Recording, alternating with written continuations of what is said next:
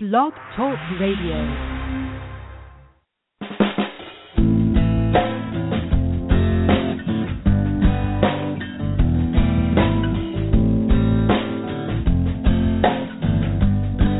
Have you ever wondered why it's happening again? Welcome to Mindshifters Radio with your co-host, the Forgiveness Doctor, Dr. Michael Ryce, and his wife Jeanie. Michael and Jeanie share with you the wisdom of the ancient Aramaic internal process of forgiveness.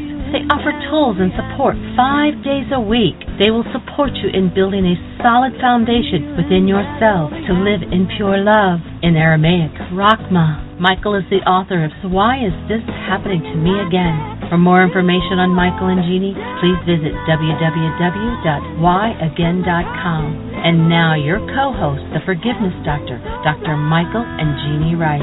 To the brightness within you and the truth that is rooted within me. Hi, and welcome to Mindshifters Radio with the Forgiveness Doctor, Dr. Michael Ryce. I'm Jeanie Ryce, your co host, along with Dr. Tim Hayes, and we welcome you to the show. Today is Recovery Wednesday. It's Wednesday, March the 16th, 2016. And their call in number is 646 200 4169. Press 1, and that puts you in queue to talk to us. And we would love to hear your comments and your questions because that makes this your show.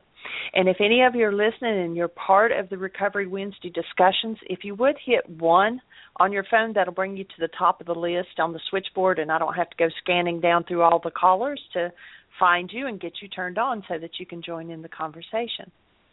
So, first of all, uh, Michael asked me to talk for just a few minutes. So, uh, what we are about on Mind Shifters Radio is about shifting your mind.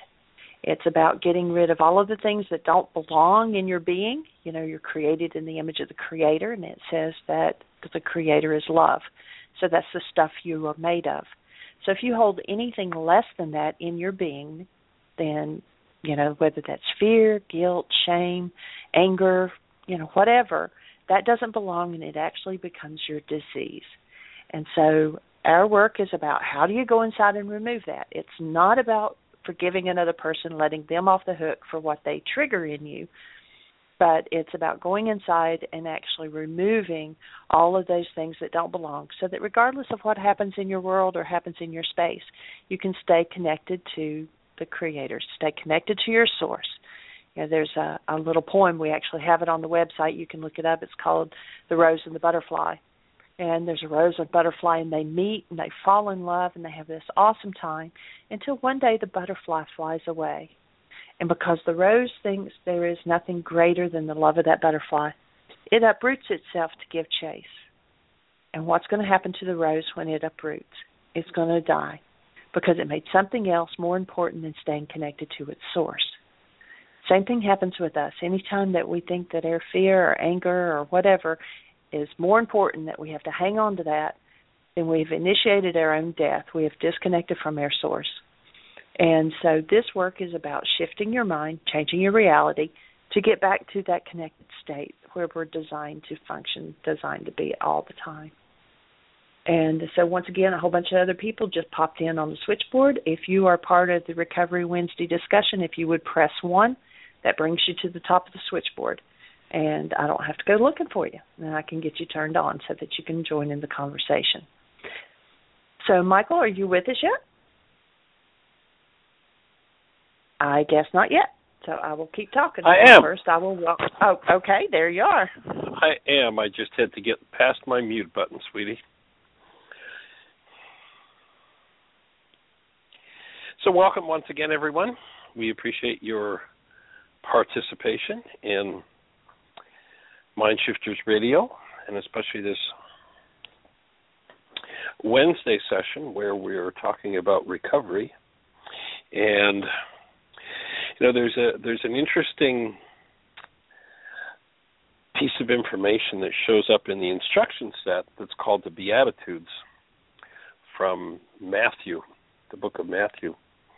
And the way the Greeks translate this particular passage is that we will be blessed if we mourn our wrongs. And if you look at that passage, and this this ties right in with the whole idea of recovery, and of course the the core of the recovery principle is that we all started out exactly the same way. If you hold a newborn child, you know exactly how you're designed to function. If you're not functioning in that 24 7, 365, then you need recovery. And the particular beatitude that was talked about mourning your that, that talked about pardon me mourning your wrongs in Aramaic says a latent neural structure implanted by God to guide you to happiness and well-being becomes your conscious possession. You who love truth, who look into your errors in thought and the errors of your society, for you will be cured of mental stress. Now, why do people default into things like alcohol and drugs? My offering is that every alcoholic, every drug addict, and it doesn't matter what your drug is, if your drug is rage, granddaddy of all the drugs, then you're a drug addict. If you default when the stress is up and the chips are down, that is, when your infantile demands aren't being met, if you default to rage, you're a drug addict. If you default to, I need sugar, you know, we're up to the the latest statistic I just heard the other day came from a friend of mine who's a physician, and she had been at a meeting, and they were saying that the average sugar consumption in America today is 250 pounds. We were in a meeting the other day, and someone talked about the fact that the uh, the Mormons prohibit the use of coffee, and someone else kind of snickered at that, at how foolish that was, and I pointed out that coffee is a way to produce cortisol in the body, one of the most reliable ways aside from hostility. And cortisol literally digests the immune system. And the response when I said that was, well, you know, uh, in moderation, a little doesn't hurt you. And it's like, so a little poison's going to be okay. All right, well, hey, you know, go for it. But why do people default to these things? It is because there is such deep pain that the ability to function without an anesthetic becomes difficult. You know, we've we've mentioned a few times the uh, the awesome song, and if you haven't looked it up and listened to it, it's of course a, a free listen on YouTube. Alanis Morissette called Madness, and she talks about how this madness exists in her and she thinks it's someone else's and how the thought of just being with that madness leaves her literally just so petrified that she can't move. And then she goes on to say, and now I realize that the madness in me goes on when you're not in the room if there's a madness in you that goes on unconsciously, then you need to love truth enough to work through that madness, to learn to forgive, and the the whole core of the tools that we're teaching here is the tool of removal, the virus removal tool called forgiveness in Aramaic, as Jeanie said earlier, has nothing to do with me letting you off the hook because there's madness in me. If my fist clenches, if my chest tightens, if my belly tightens, if my neck goes into a crick, if I hold my breath in your presence, it's my madness that is the problem, not yours. Now, you may have your own particular brand of madness in that situation, and that will be your problem. But you'll notice how most people live in denial, and they're always talking about somebody else when their madness comes up. We all started out as this awesome, active presence of love. And the quote that I came across that I thought was particularly fitting to uh, to the uh, Recovery Wednesday show and looking from another perspective, another point of view, came from a gentleman named Samuel P. Huntington. Uh, he wrote a book called The Clash of Civilizations. And in that book, he writes about the root of post traumatic stress disorder. Of course, he doesn't call it that, doesn't have a clue that's what he's saying, or at least the book doesn't reflect it from what I've seen of it. But he says this and and and recognize and and I'm I'm doing this in this particular season because everybody's out there rah rah rowing about you know go go vote for that candidate but let's let's just listen to what Huntington had to say he said the west won the world not by the superiority of its ideas or values or religion but rather by its superiority in applying organized violence. Westerners often forget this fact. Non Westerners, he says, never do. And when you think about that and then you listen, you know, if you've been watching debates, if you've been watching these candidates talk about each other, if if that state of the world is okay with you, then probably you need recovery recovery really really deeply. And the recovery will be enhanced for every person on the planet. If we could find someone who will lead this civilization from a different conversation to make a different conversation meaningful means that we're going to start to have to have different conversations with ourselves. If you listen to the violent words that come out of the mouths, what what would the political game be like? What would the world be like? What would the religious conflicts, the secular conflicts, the the financial conflicts, what would that whole game look like? If those who were heading up each aspect of the conversation before they could enter into even running for public office, had to actually pass the test of being a human being. Now, you might say, well, they've all got bodies, so they're human beings. Excuse me.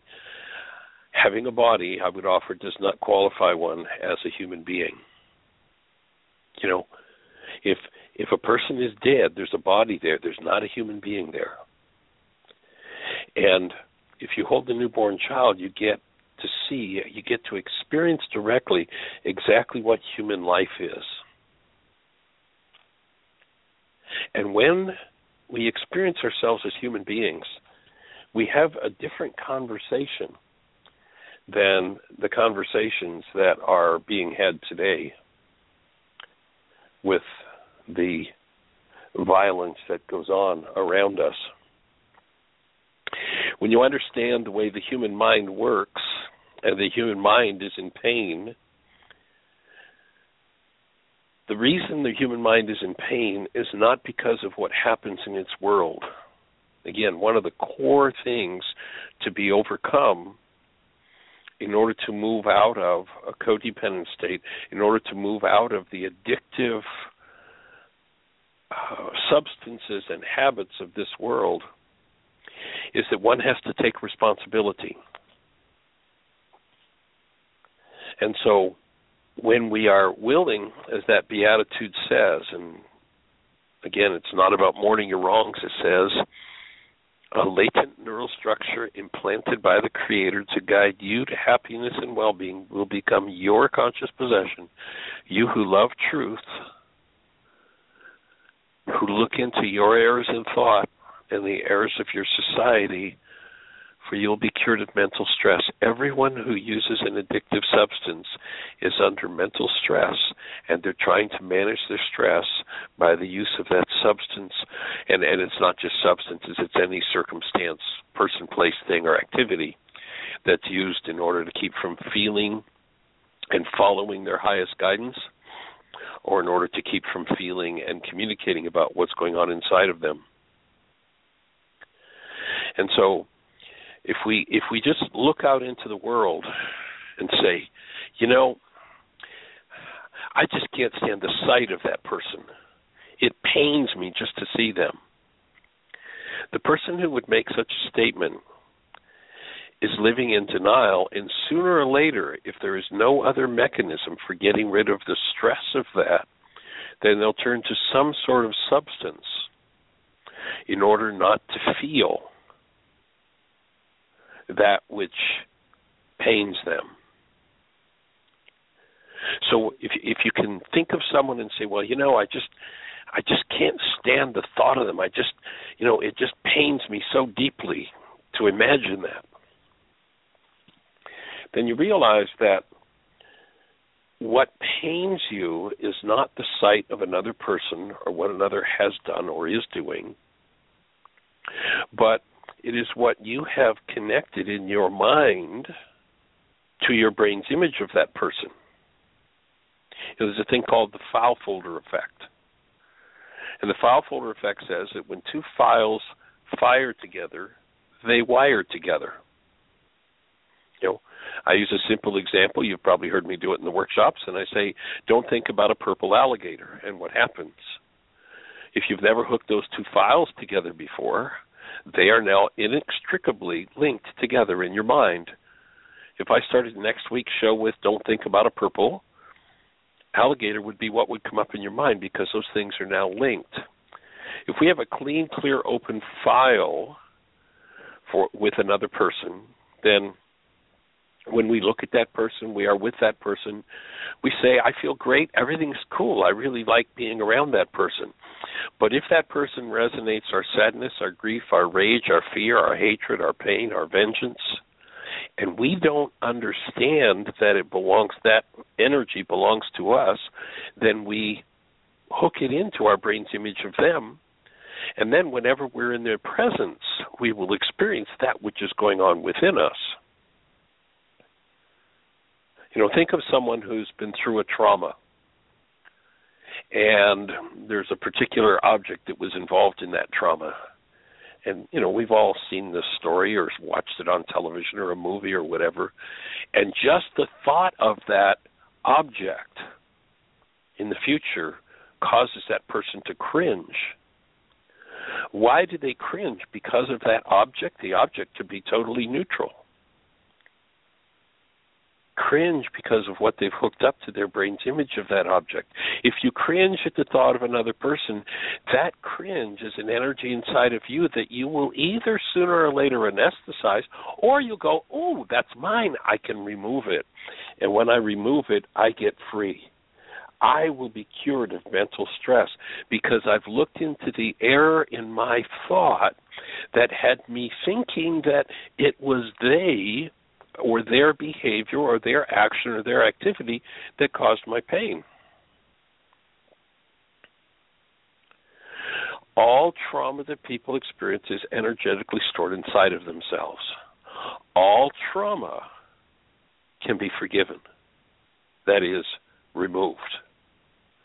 If you haven't used the forgiveness tool yet, we invite you to go to our website, www.whyagain.org and about oh scroll halfway down the page and you'll see a big red and white bullseye in the middle of the page click on the bullseye and that will lead you to a whole series of links that will explain exactly how to proceed with how to remove from your structure. Now, it's going to take building some new brain cells. If you think forgiveness is I forgive you, I let you off the hook, I forgave myself, you're in for a rude awakening because that's got nothing to do with forgiveness. It's going to take the undoing of a lot of errant data and engaging in the truth of how the process actually works to get free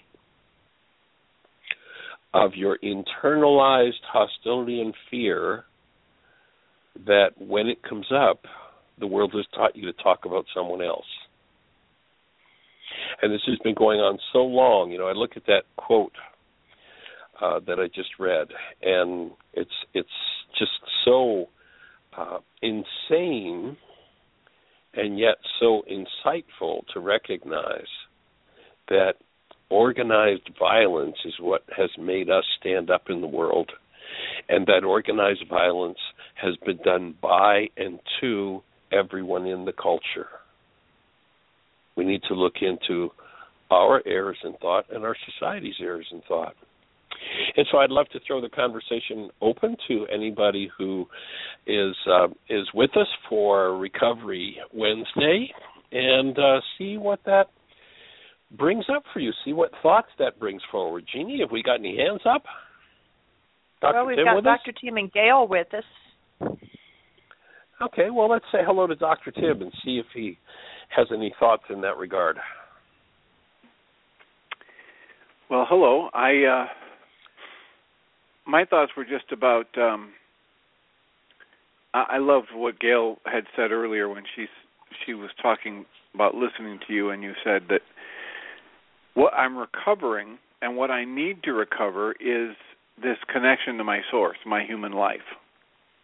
Yeah. And what I'm in recovery for, whether I'm trying to get rid of some of my anger or fear or sadness, or I'm trying to break a dependence on another addictive substance, I'm in a recovery process whose goal is to restore me to that direct awareness of my true nature 24 hours a day, all year long. and so that's what I'd like to focus on, whatever takes me out of that. You know, we had our Tuesday group last night, and somebody had a negative reaction to something I was talking about in the group. And the point I was trying to make is that the content of the discussion is irrelevant as soon as somebody has an angry reaction to it. Now, someone has shown us they have pain in them or they have fear in them. And the most loving thing for me to do is to quit talking about the content of the discussion and focus on what I perceive as pain or fear in them and offer to support them dismantling it. And if I do that, I'm helping them in recovery. I'm helping them remove the pain and fear, which will, if it isn't removed eventually, deteriorate their mind and body and or drive them to use their addictive substance again. So that's my offering for today. And I'd love to hear Gail's comments on that. Awesome, right on track, sir. Thank you. Mucho gracias. Gail, how are you, young lady? Uh, I'm in a difficult space. Tell us about I'm it. vacillating between just puking all over everybody and um maintaining a space um a better space. Oh, so what's up for you? How can we support you? um I'm feeling um and I think I could tie this in very well with uh, the violence.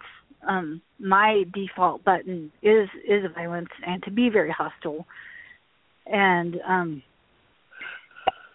and um based on I mean you were so right when you said the intensive begins as soon as you leave um because I've definitely been in a healing crisis that has been triggered by what happened to my home while I was gone.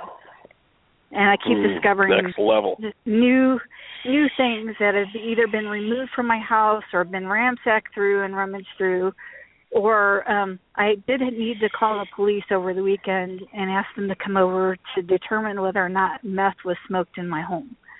Um because of the fumes. I originally thought it was cigarette smoke and then um I was like what is the smell? And it it wasn't meth. Um it was it was bleach. It was some sort of bleach and another another um object. But anyway, it it just it seems like every day I'm discovering new things and um as a result I've been paralyzed. And I heard Jeanie's voice this morning. Um I knew she was in my head somehow. And she'd asked the question, um, when was the last time that you were paralyzed like this? And it was like, oh shit. Here we go. so I've been asking myself this question, how did I manifest this? How did I put myself in this position for this to happen? Um, and how do I not retaliate violently because I really wanted to? Um, and I have been able to be do responsibility communication with this individual via text. And I've also known enough that I need to stay away from her because I know I I don't trust myself right now. Um so Right. the best I can do right now is um I laid out um my expectations from now um and uh, uh, as requests and um the reason why I allowed her to be in my house and um my feelings. And so that that's what's going on for me is um I'm paralyzed and and I was paralyzed until I answered that question for myself. The last time that I was paralyzed like this um was when I was attacked by that manager at Arby's.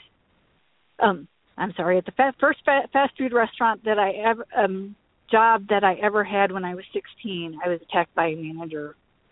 And um just that being paralyzed um uh that that lack of safety um that feeling of hopelessness helplessness um because i i can't i'm not even safe in my own home. Um Mhm. i wasn't safe in my own home then. Um i'm feeling i was very safe in my home before and now uh, i feel violated i feel desecrated i feel like my my home is my sacred space and um so anyway if you have any any anything to add Well, to that I Um, do. I do. And the first thing I'd like to add is that you've got everybody that's on the show breathing with you and holding the space. So that all of this that has been resonated by these events, you can be free of. What did you do to create this?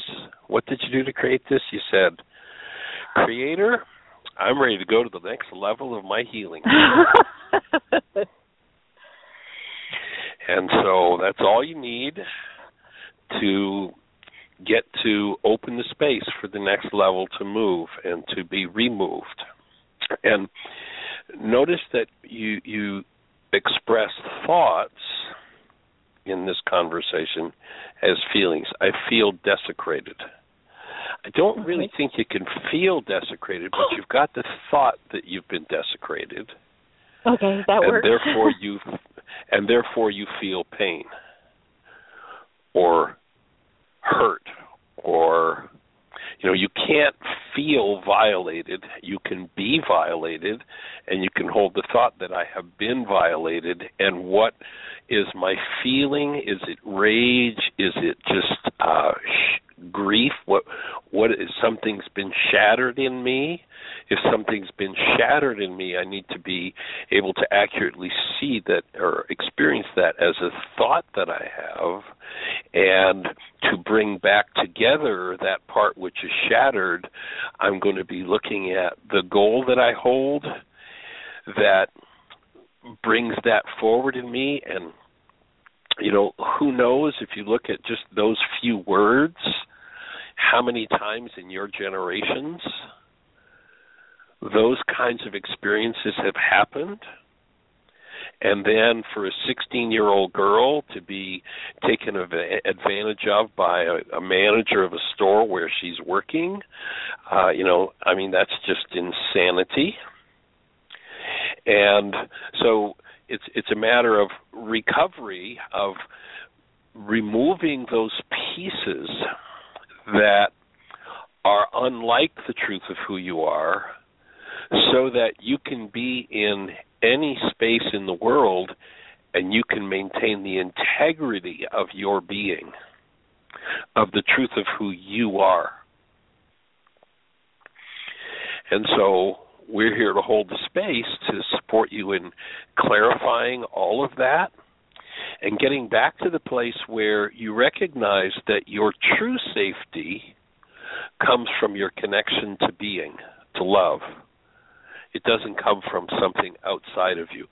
If I think that my safety comes from something outside of me, then the minute somebody comes along and violates that, my safety's gone. If I realize that my safety comes, and there's a great statement in the Old Testament that says, you know, here's the Creator, love, saying to you and I, if you have relationship, full relationship with me, you can walk through a battlefield where a thousand or ten thousand will die and you can't be touched.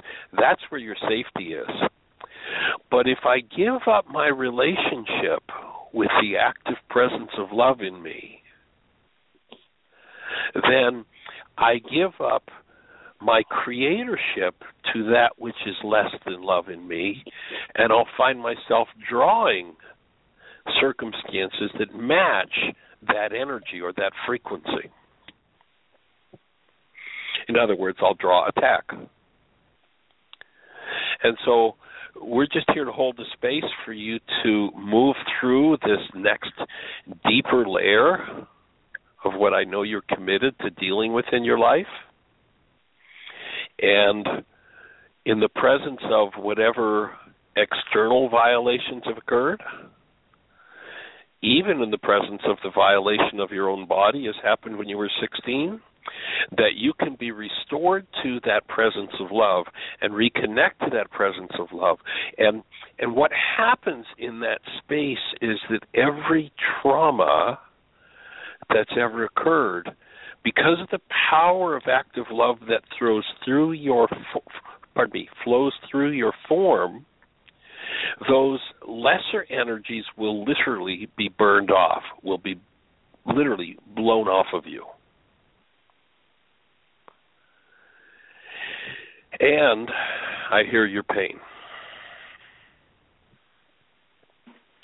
Michael on Go the for it, chance sir. that uh, on the chance that Gail isn't completely blown away by the intensity of your response, which is deep, and pure, and right on target, I just wanted yes, to add. I, I am good with everything. I want. I am good with everything that Michael said. But go ahead, Tim. I'm I, ready I, for I your just input wanted to well. add. I, I I don't want you to to feel like you're being pounced on, but when you when you said the phrase, "My home is my sacred space," what went off in my mind was, Gail, you have the ability to create sacred space wherever your mind and body is, and that's your sacred space. The energy of love and intention you bring with you in every interaction, that's your sacred space. You don't need anything outside of you, just as Michael said. Understood, and and I don't feel pounced on. I I cherish I cherish both of your input. and So we are breathing yeah, with thank you for- and holding the space. I mean, that's intense. That's I mean, when when what resonates, and you know, I talked uh, in the introduction about the foul folder effect, and what resonates is an innocent 16-year-old girl being sexually attacked by a, an adult male in a job where, you know, she should be able to trust and be taken care of. That's that is one of the biggest insanities that's been happening on planet Earth for too too long. And I for one will stand up as a representative of the male aspect of the species and offer you deep deep apology.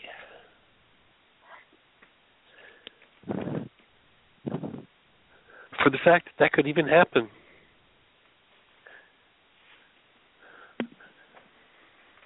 And what was in tandem with that was the stepfather moving in. I mean, very very shortly after that. And what I came into touch with at the intensive was the hypervigilance at the intensive and then the waiting for it to be quiet and then when it was quiet being too exhausted to do my work and so that was a huge piece for me to realize that that's how I've been operating for a very long time is this hypervigilance and waiting for things to get quiet in order to concentrate and do what I need to do and then being totally and completely exhausted. So that piece came up as well today after I heard Jeanie's voice say, When was the last time you, you were this paralyzed? So I appreciate all that you offered and I didn't even know where to go as far as feelings were concerned because the the top feeling is murderous rage and what's underneath it is what I need to get in touch with, which I think is a what it feels like is a bottomless pit of grief. I hear you. That feels like it's just going to swallow me whole. Oh. So the good news is it's not a bottomless pit, it's just a pit and you can empty it. And you've emptied a lot of it and you're continuing to empty it. So I understand it does feel bottomless, it feels endless. And one of the reasons it feels endless is because, you know, if you remember that that song t- tune, how long has this been going on? how many ge- how many generations? That's what makes it feel bottomless. But here you are with the knowledge that you can do something about it and change it for all the generations who had no clue but to go to total hopelessness because there were no tools and there was no reprieve from it. Agreed, and I'm ready. And thank you for the redirection on thoughts and um, thoughts and feelings and and your input because that helped a lot. And thank you for the validation. That's a powerful piece of work to even entertain doing, and a an empowering set of skills that will come to you and develop in you as you do this huge piece of work. You know, you've heard me speak before about the uh, the parable of that Yeshua gave of the workers in the field, and somebody went into the field at eight o'clock in the morning, and the person who went in at four in the afternoon got the same pay, and the person at eight was like, "Well, look, I've worked a long day in the hot sun, and I'm getting the same as him." And yes, you get the privilege of being the person who comprehends the depth and the level of work and the work that is there to be done, and you're opening the space for millions yet unborn. And I'm okay with that. And that's that's a power, yeah, it's a okay powerful gift. It's a powerful gift to give. I hear you. It's a powerful gift to give. if, if this releases my daughters from this, I'm okay with it. If this releases Yay. if this if this releases my grandson from this, I'm okay with this. Yes. I hear you. And, you know, you've just given us a, a bird's eye view, you know, that line from Alanis Morissette. Thanks for this bird's eye view of what recovery is. You've just given us the perfect Thank you for bird's eye generous view. trigger. Gener- a generous trigger this person was. the most and a bird's trigger. eye view. Yeah.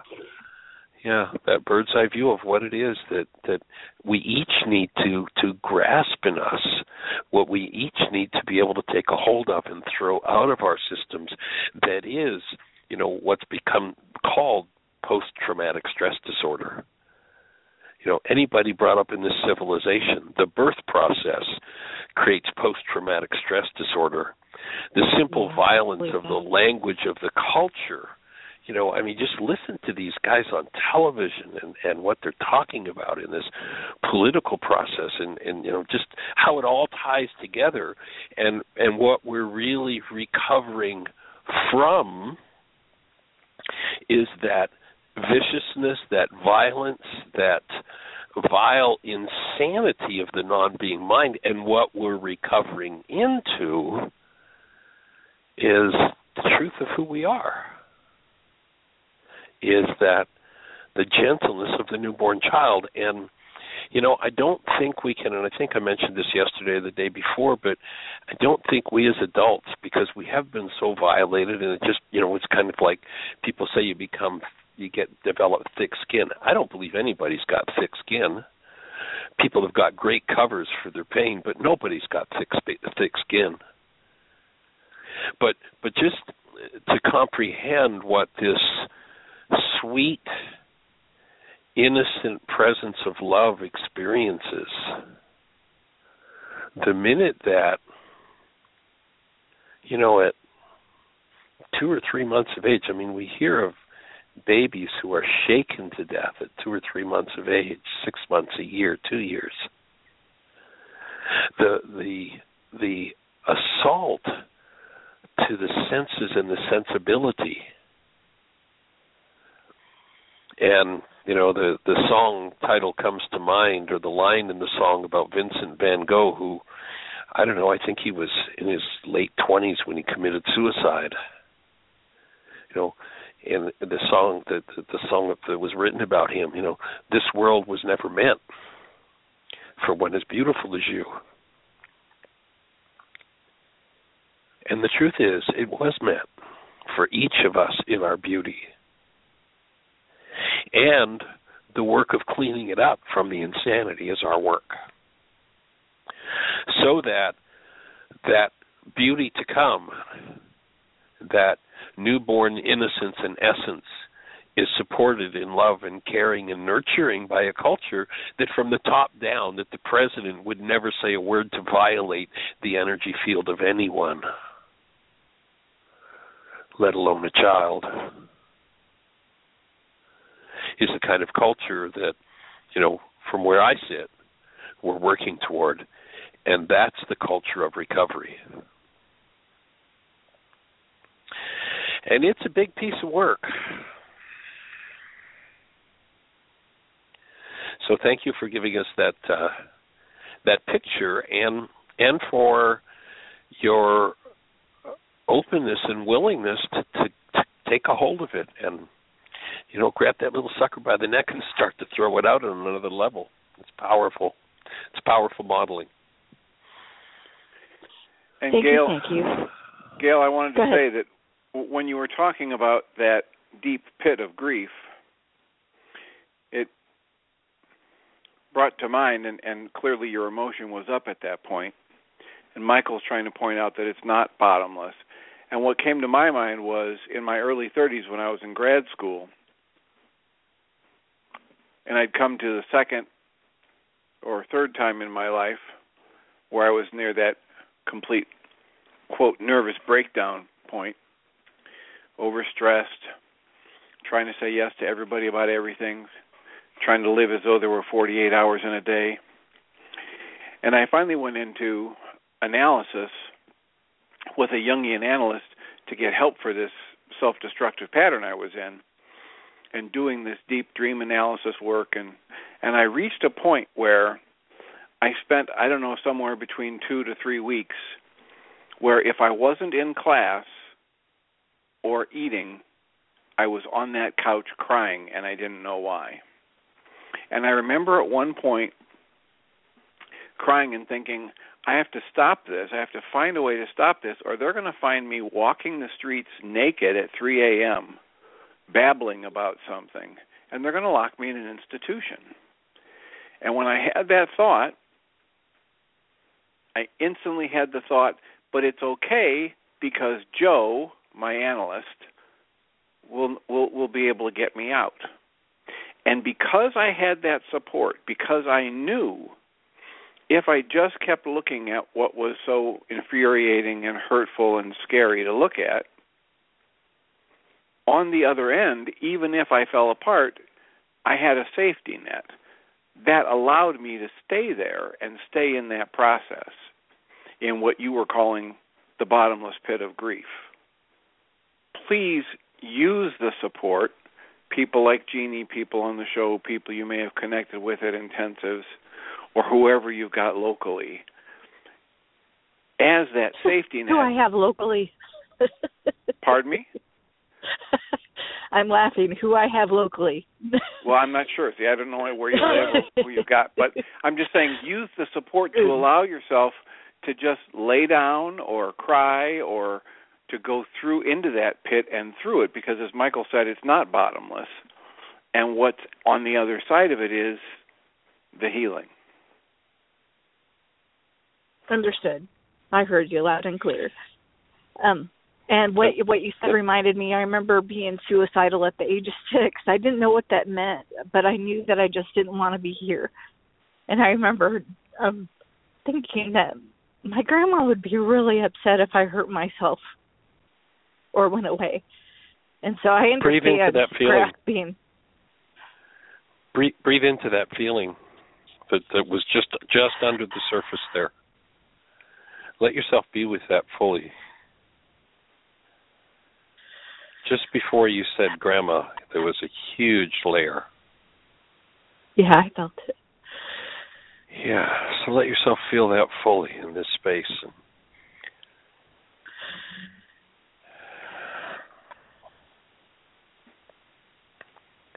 So, what was happening at six that a child would think I'd be better off if I weren't here? I was asking my mom to help me spell the word zoo so I could write a letter to my grandparents and ask them to take me to the zoo. And she told me to look it up in the dictionary. I don't know how a six year old looks something up in the dictionary. but also what was So going was- on during all that I was being molested by the boyfriend of my mother's the the son of my mother's boyfriend.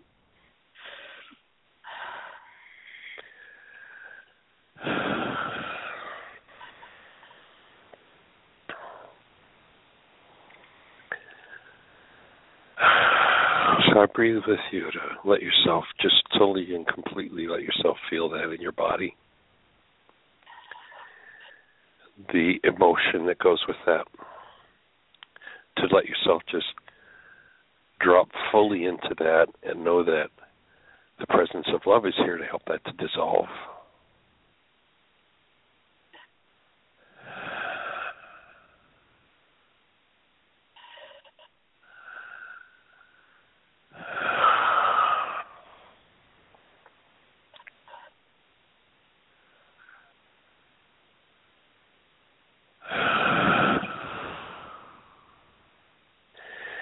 And I suspect that uh, that you're not bringing these issues forward or talking about them for just yourself, but there are probably many other both women and men, because I find in this work that an equal number of men have been sexually abused to the number of women who've been sexually abused. And so if there's anybody that's listening that this is resonating for you, just just be with this support and be with this breathing and and let yourself connect to the presence of love as those things surface in you. That's what allows us to recover our direct connection to being.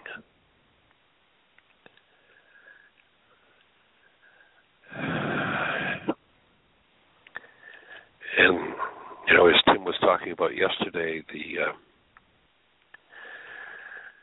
the marketing information about what it takes, what you have to grab a hold of, what you have to process through. And Tim, thanks for sharing that time when it's awesome that you had an analyst that could take you to that depth and could be that space of support to allow that level of processing to happen especially in that environment with a young man who's you know growing and you know being a man in the in this western civilization. And this this ties right back to the whole the, the quote that I just read of why western civilization has taken over the world. It's that depth of violence that we've all been impregnated with. And it is a it is an impregnation. It is a, a, a conceiving that gives birth to experiences that lead people to need some sort of anesthetic. It's it's the whole root of recovery.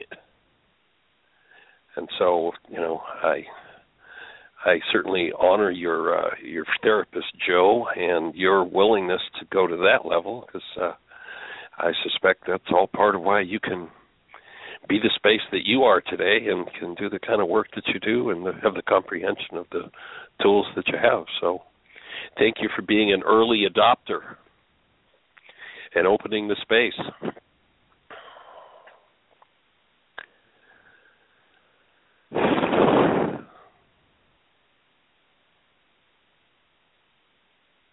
And thank you for validating just grabbing on to one person. I definitely have experienced that, and I'm experiencing that now as well. Hmm.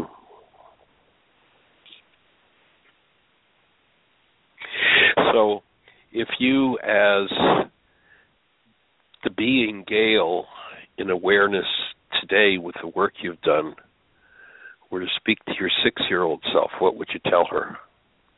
And the six year old self or the sexually abused self of of anyone who's listening, what would you say to her? Out of being.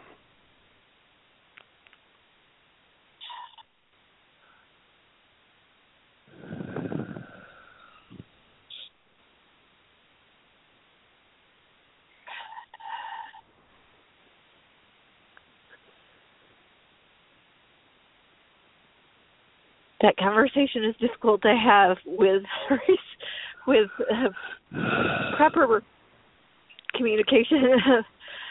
anyway, I was Mm. the first thing that came out of my mouth was, "Oh, sweetie, I am so sorry that this happened Yeah. to you, and I'm sorry I did not protect you, and that I there are people in your life that I invited people in your life that would do this to you." It's probably more of a So that sounds like your mom's mother to voice. daughter. Yes. Yeah, it sounds like mom's voice, yeah. So let yourself receive that conversation from mom and know that mom had her own trauma and pain that she couldn't have that conversation at that point, couldn't see, probably because she'd been through the same thing and it was more than she could handle. You know, Dr. Tim, Tim has shared with us the uh, the input of a, a woman. He, I don't know Tim whether you worked with her or you'd seen a video of hers, but what she speaks to herself when she's in disturbance and upset is so powerful. Would you share that with us? That's Sylvia Boorstein. Right. She's a grandmotherly age, 70s or late 70s, Jewish Buddhist, and she developed the practice of whenever she got upset, angry, sad, scared, frustrated, hurt, and she caught herself, she would put her hand on her on her chest, on her heart, and say to herself, "S- "Sweetheart," she's talking to herself, "Sweetheart, Sylvia dear, you're in pain."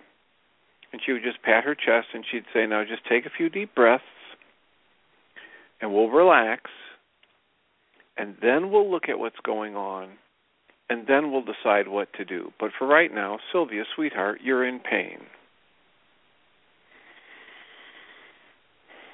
That is awesome. And I highly recommend it as a thought pattern to develop, as a template to use as you develop your own way to speak gently, to think gently, to feel gently toward yourself anytime you're in any kind of upset. It's it's worked wonders for me since I heard that several I don't know how many years ago I lost track of it, but Sweet. So definitely a, a sweet piece of input. Thank you, Sylvia. A lot of the physical release that I'm experiencing and have been since you had me get in touch with that grief, a lot of throat stuff, a lot of throat and neck, and also a lot of third eye chakra pins and needles type feelings in my face. Mm Mhm. So I just wanted to say that. I don't know if there's anything. Sounds like body memories being processed out. Okay. I needed that validation. You know, we talked a little sure. bit. We we talked a little bit about that in, in the intensive, and it sounds like the your your body's letting the cells are letting go of those memories, those those energetic violations. Got you. And So I would like to report that's a that powerful level to go to. Go ahead. Yeah, because there's a lot of there's a lot of energy in my neck as we experienced during the intensive. Um, I Yeah. want to report that I relapsed into Girl Scout cookies when I got home. Oh, oh my goodness! hey, kiddo, if that's the worst you do, I'll have a cookie with you. okay. There are other things I won't have with you, but I'll have a cookie with you. I, I didn't save any. you ate the whole box, eh? Okay. oh, close. That's I funny. close. Hey, If that's the I worst want to you be do, held you got it accountable made. for- for my sugar addiction.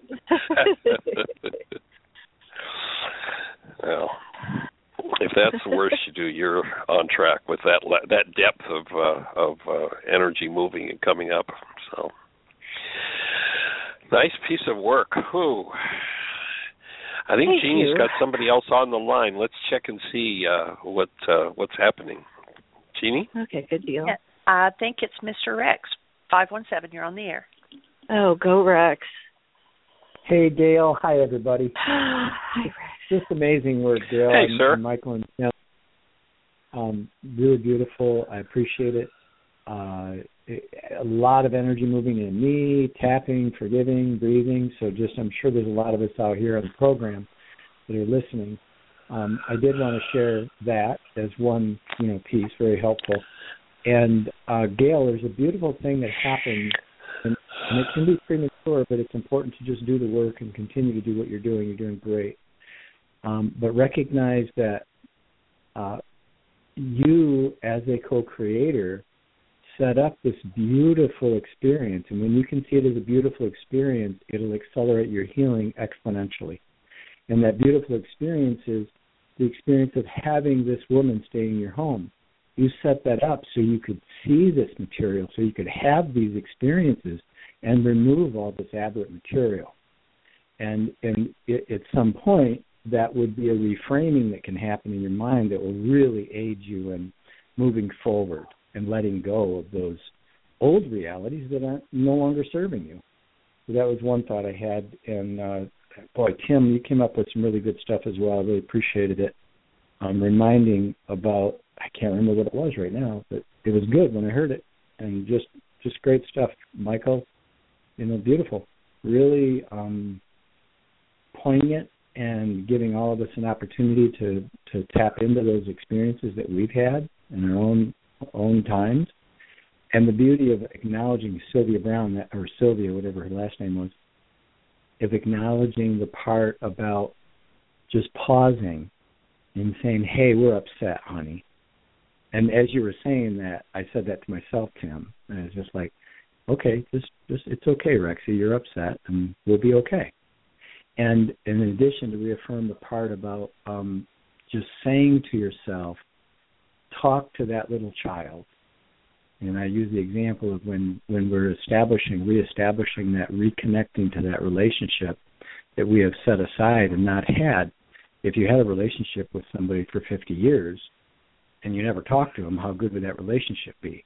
So esta- establishing a conscious dialogue and a loving dialogue, and their their their resilience, that part of us that we have, you know, uh, set aside, is, is ready to be embraced and willing and wants to participate actively in our life consciously.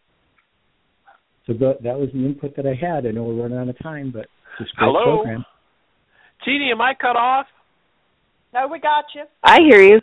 Oh, okay. So uh, we're down to just the last few seconds, and I want to go back, Rex, to something you said earlier, just just to make sure we keep a balance on, it, and that is to uh, to see that you know I've set this up, that idea, and and to make sure that the the part that I take in that process is my responsibility for attracting something like that uh, when I hear the words "see that you set that up," I think that people can take that uh, a little too far into taking responsibility for what another does. So certainly, Good clarification. the Yep. person the person who violated the home uh, deserves to be held accountable for their violation Absolutely. and to clean up their violation. And and to hear that, I just want to make sure anybody who might be new to the show doesn't misinterpret that to say, "Oh well, it's my fault that I did it," and and you know moves into uh, an over responsibility. Certainly, I'm always responsible for what I draw into my life, but each person is accountable for and responsible for their own behavior and what they do. So I just wanted to clear that up. And we're down to the last few so I'm going to have to close the show out and say thank you, everybody, for participating. Let's carry the conversation tomorrow. Blessings. Bye bye.